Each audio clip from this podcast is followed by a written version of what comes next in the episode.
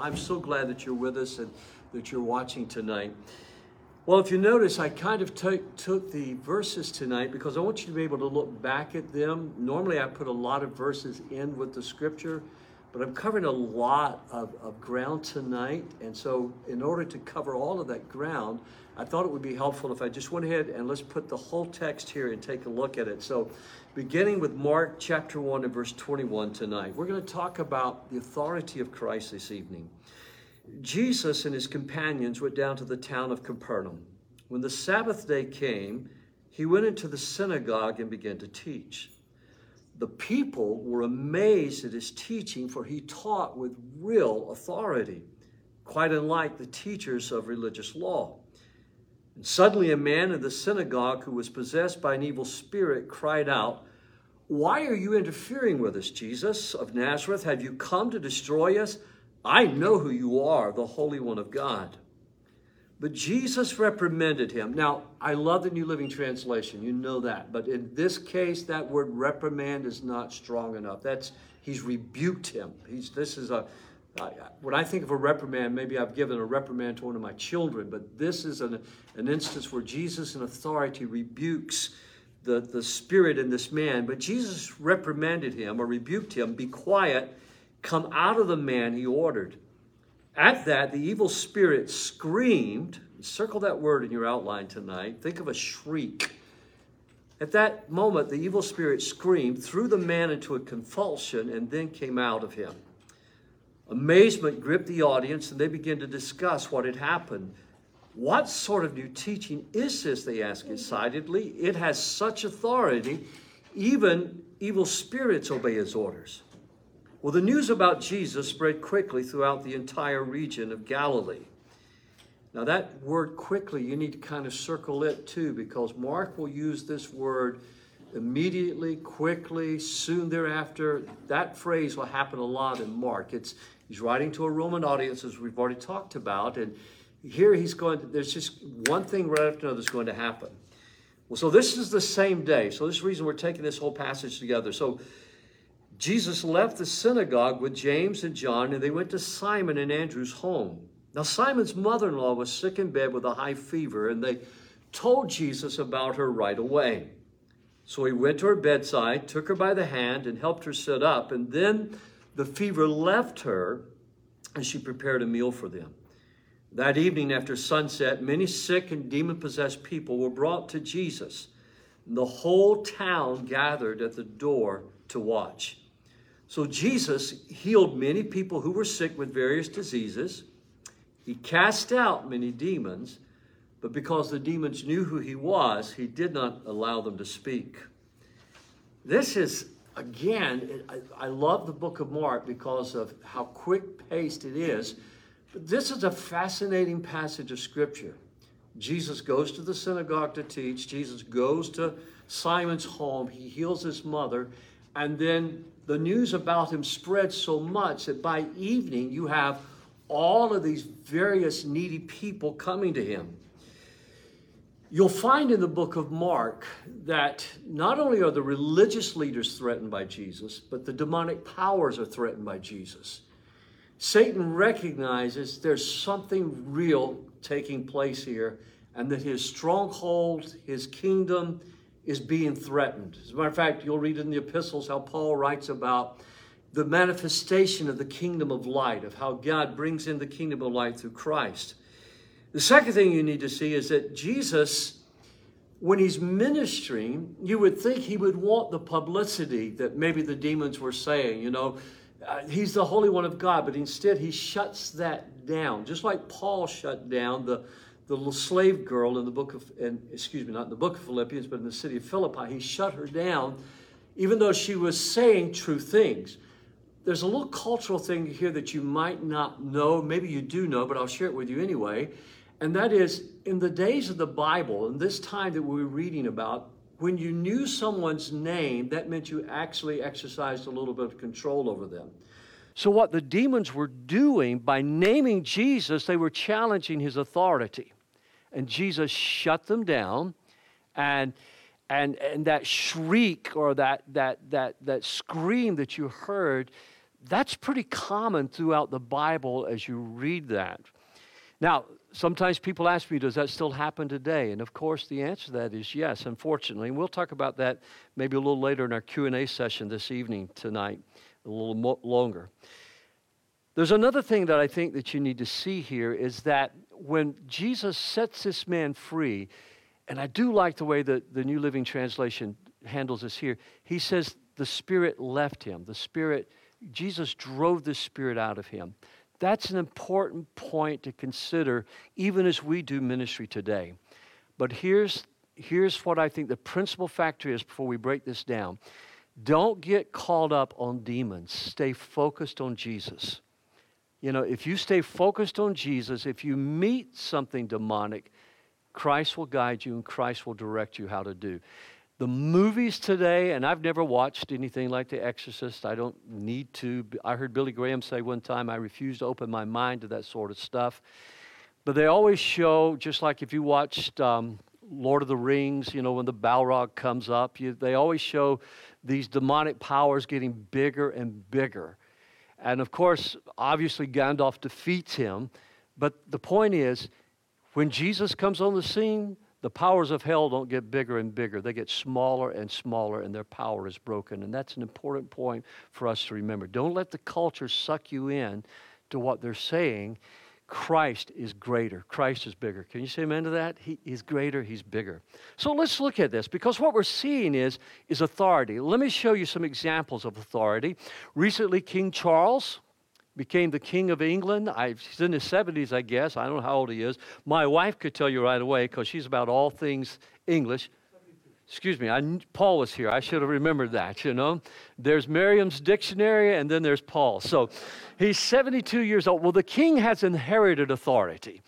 He came in not because of any merit that he had or anything that he had done, but he just simply, he's inherited authority, and that's why he's the king. The president of a corporation has delegated authority. The authority that, that the president of a corporation has has been given to him. A professor has achieved authority. And by achieved authority, what I'm saying is it's through his, his writings or her writings, it's through the, the research that they've done, through the tests that they've done, that they, that they achieve authority. Jesus, however, in the scripture is the source of all authority. And that's what you need to remember as you read the Bible because you're seeing power and authority. Let me illustrate it like this John Wimber used to say this a lot. A traffic officer has the authority to stop a Mack truck, but he lacks the power to stop the Mack truck. So he might hold up his hand, and if the truck driver obeys him, he can stop the truck. But if the truck driver doesn't obey him, He's got to get out of the way so he doesn't get run over. But Jesus has not only the authority, but he has the power to stop and to break all of that. Malcolm Muggeridge, an English who became a, an English writer, but was an atheist and became a passionate follower of Christ. Listen to what Muggeridge says. And I thought this was a good example of somebody that understood authority. I may, I suppose, pass for being a relatively successful man. People occasionally stare at me in the streets. That's fame. I can fairly easily enough earn enough to qualify for admission to the higher slopes of the internal revenue. That's success.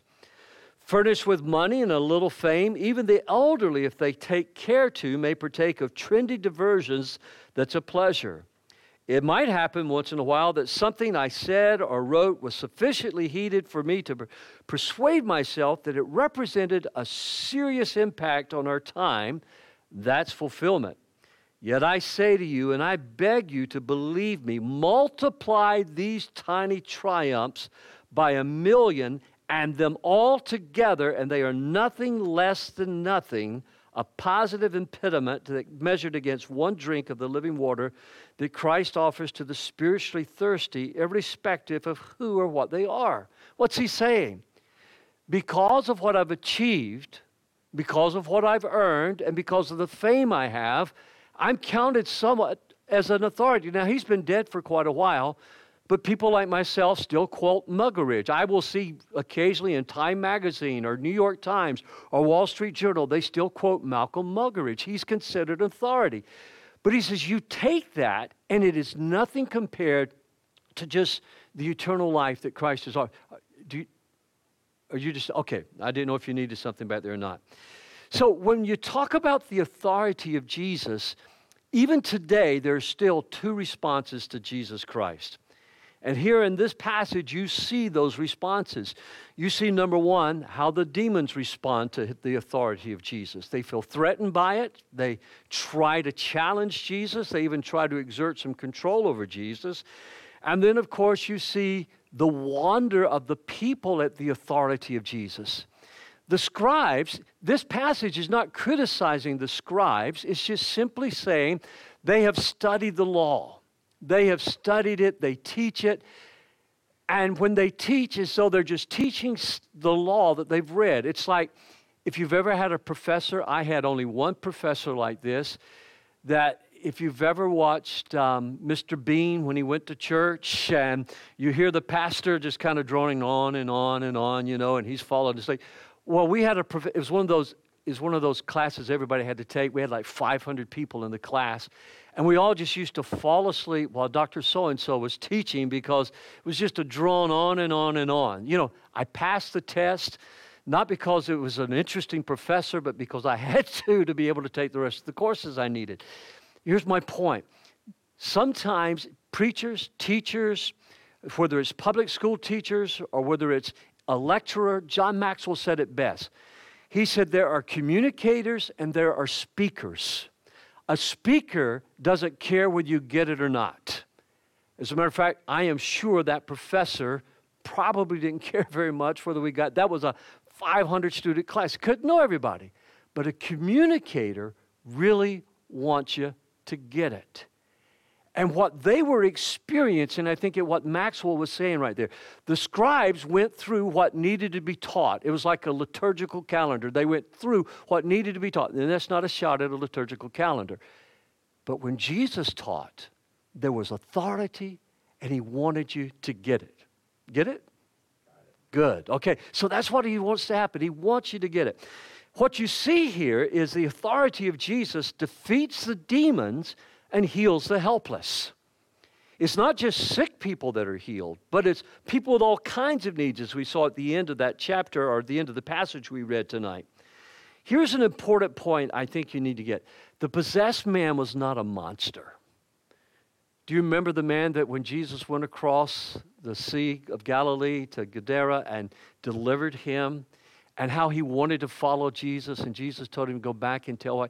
He was not a monster. What, however, this came about, however, this happened, this man was possessed and controlled. Actually, the word is demonized by, a, by an evil spirit. And so, to really understand divine healing and deliverance, we have to return to the Bible and we have to study what the Bible says. We have to pray about what the Bible says. We got to offer forgiveness where the Bible tells us to offer forgiveness. And then we need to trust and say those appropriate verses aloud. It's important to understand touch, the anointing with oil. Remember how often Jesus would touch the untouchable, the leper, the first time that someone had felt for years the touch of a human hand. Sometimes when I'm praying, people will come lay their hand on my shoulder. I can't tell you what that touch means. I like that. But when somebody comes and they go, No, Lord, just help, Pastor, and start shaking me, I'd, I'd rather you not do that. But if you just kind of lay your hand on me, that just, that's encouraging. And Jesus would touch people and pray with them. Avail yourself of medical help. Divine healing doesn't mean that we, that we discount that God works through doctors and God works through medication. Now, let me back up on these for just a little bit right here because I think this is so important. Years and years ago, when I was in my 20s, I met Dr. Paul Yonggi Cho.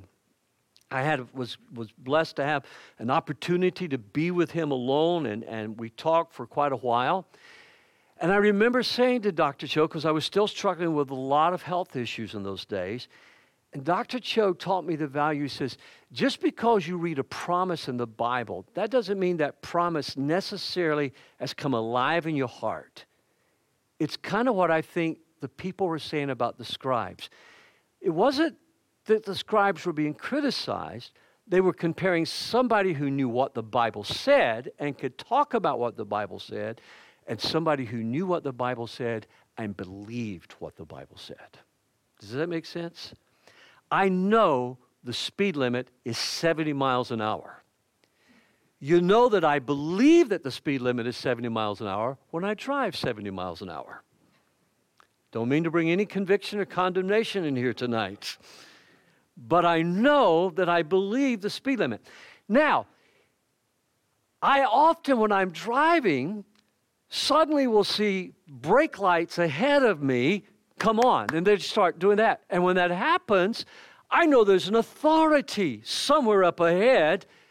And suddenly I really believe in 70 miles an hour. Again, no conviction, no condemnation. The place we want to be in life is where we know and we believe and we walk like that every day. And I remember one of the things that Dr. Cho told me, he says, meditate on that word, pray on that word until it becomes alive in your heart. God still heals people today. God still delivers people today. There's physical healing, there's emotional healing. I think Psalms 23 is one of the most beautiful passages that, that there is. When you look at Psalms 23, you look at the, the, how the imagination is used there. The Lord is my shepherd, I shall not want. He leads me beside still waters. He makes me lie down in green pastures something about that, you can imagine that. Can't, can't you see that right now? You could just, you can just see and imagine Christ being with you. You can imagine him giving you the rest, the peace you need. There's emotion in that.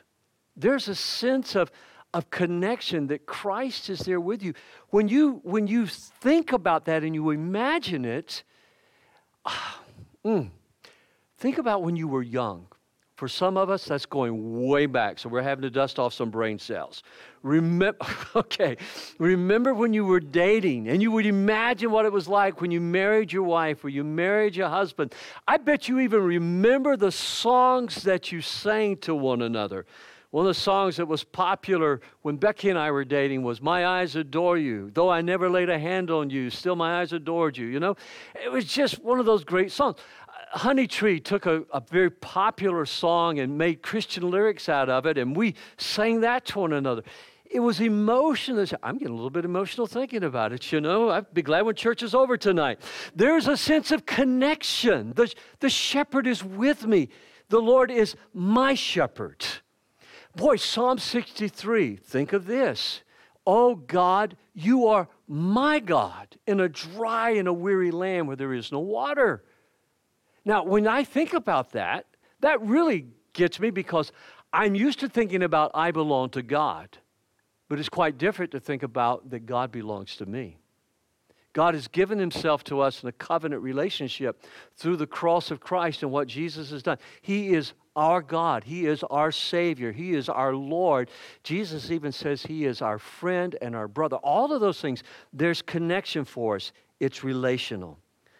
And so, in this passage tonight, for both the demoniac and for the lady, for the mother in law that Christ touched and healed, what you're seeing is real joy, real happiness always begins with the touch of Jesus. It always begins with his power and with his authority. So, I would recommend three things for people who want to be healed. Is first of all, Obey what the scriptures tell us. Let's ask the elders to anoint us with oil and pray for us. Let's believe in the power of prayer in the name of Jesus. Now, let me say this, especially for those of you who are listening online tonight. Just because I pray in the name of Jesus doesn't mean God's bound to answer that prayer. Because when I pray in the name of Jesus, I need to be sure I'm praying according to what the Word of God says that Jesus wants in my life at that point. So I might say tonight, Lord, I would really like to have a 1974 Mach 1 Mustang. I would like for it to be that electric blue that they had, you know. That's probably not the will of God for my life right now. It might feel like the will of God, but it's not the will. And you ask me why I'm thinking, because a friend of mine just bought a fully restored one, and it is boss. It is really boss. The second thing I'd say is prioritize. Once you pray for healing, deliverance, or maybe a financial miracle in your life, or for your marriage, look, this is important. Once you pray in the name of Jesus, you're saying, I'm going to get my priorities in order. I'm going to prioritize. If I'm praying to be healed, then I need to start doing things, living a healthy lifestyle, exercise, dieting, sleeping, resting right, taking care of myself. If I'm praying for a financial miracle, I need to get my financial house in order. If I'm praying for a relational miracle, say in my marriage, then I need to be sure I love my wife the way Christ loves the church. And think that through. Uh, and the same thing for the wife. I've got to keep going. I could go on with that.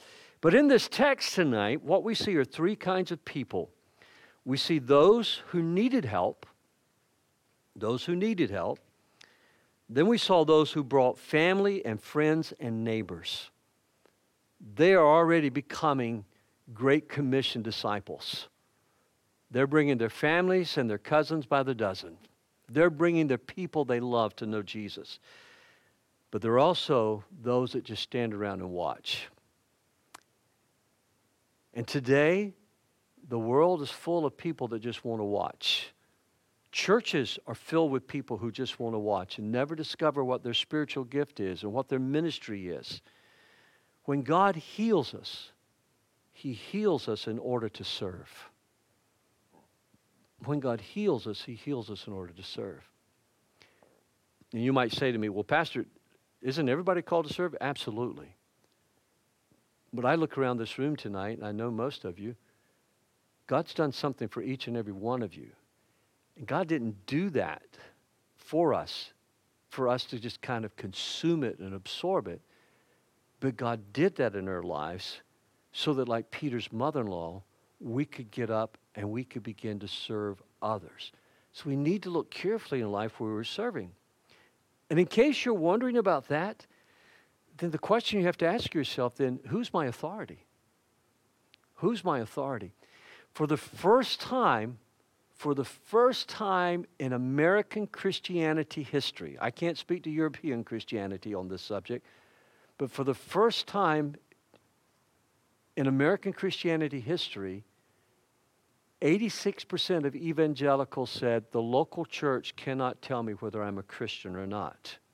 Now, when you think about that statement, maybe you go immediately, well, I agree with that. Nobody's got a right to tell me I'm not a Christian or not. But there was a time where we learned to submit to one another. And I'm not talking about legalistic standards, you know, do you drink, smoke, and go with girls or do or whatever. I'm just saying we have lost that mutual accountability to one another because we've become an authority to ourselves rather than yielding to the authority that Christ gives us in the body of Christ. So the second question is who are you listening to? Are you listening to someone that drones on and on?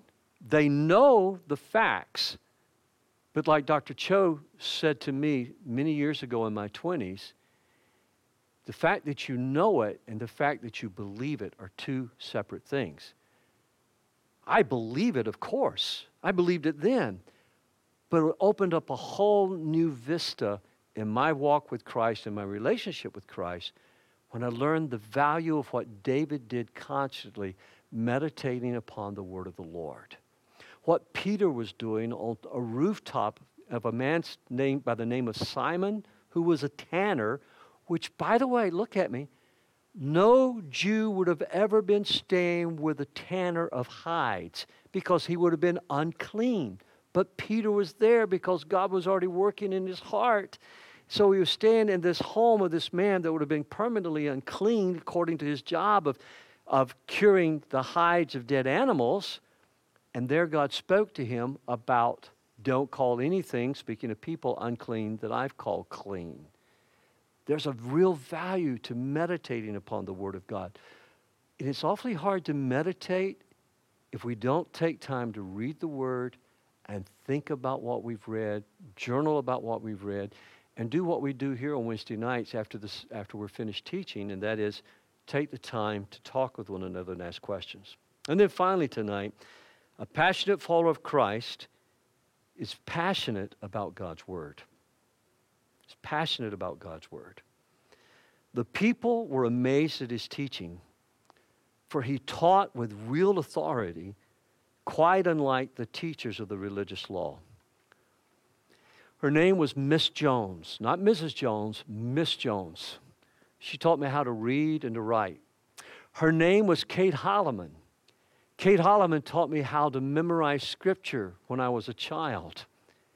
Matter of fact, my sisters and I were talking about Kate Holloman just recently. And even after I had finished college and was in the ministry, every time I came to Macon, I went to Kate's house.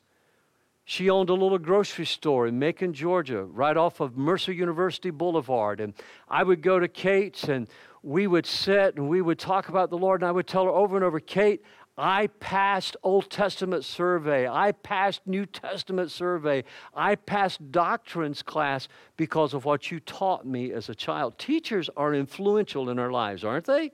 I mean, they're very powerful in our lives. But here's what I've learned about good teachers they know who they're teaching, they really believe what Maxwell said. They want you to get it.